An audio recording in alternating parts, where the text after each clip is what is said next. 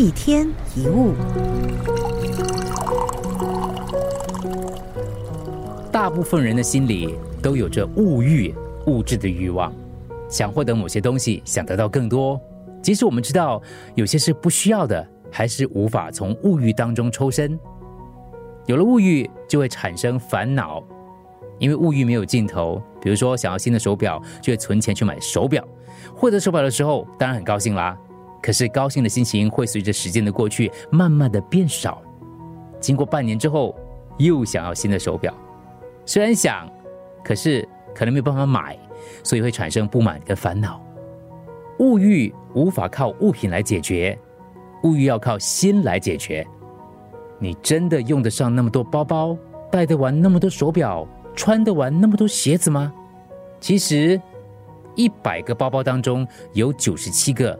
都是贴有虚荣的标签，放下不需要的东西，拥有珍惜物品的心，这份心意才会让我们闪闪发光。有句话叫“下载清风”，意思就是卸下重物的船，轻快的迎风而行。我们也要放下心灵的重担，也就是虚荣心还有物欲，不要只是想着要获得什么，而是要关注放下。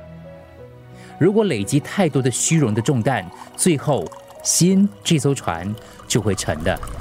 一天一物，除了各大 podcast 平台，你也可以通过手机应用程序 Audio 或 U F M 一零零三 SG slash podcast 收听更多一天一物。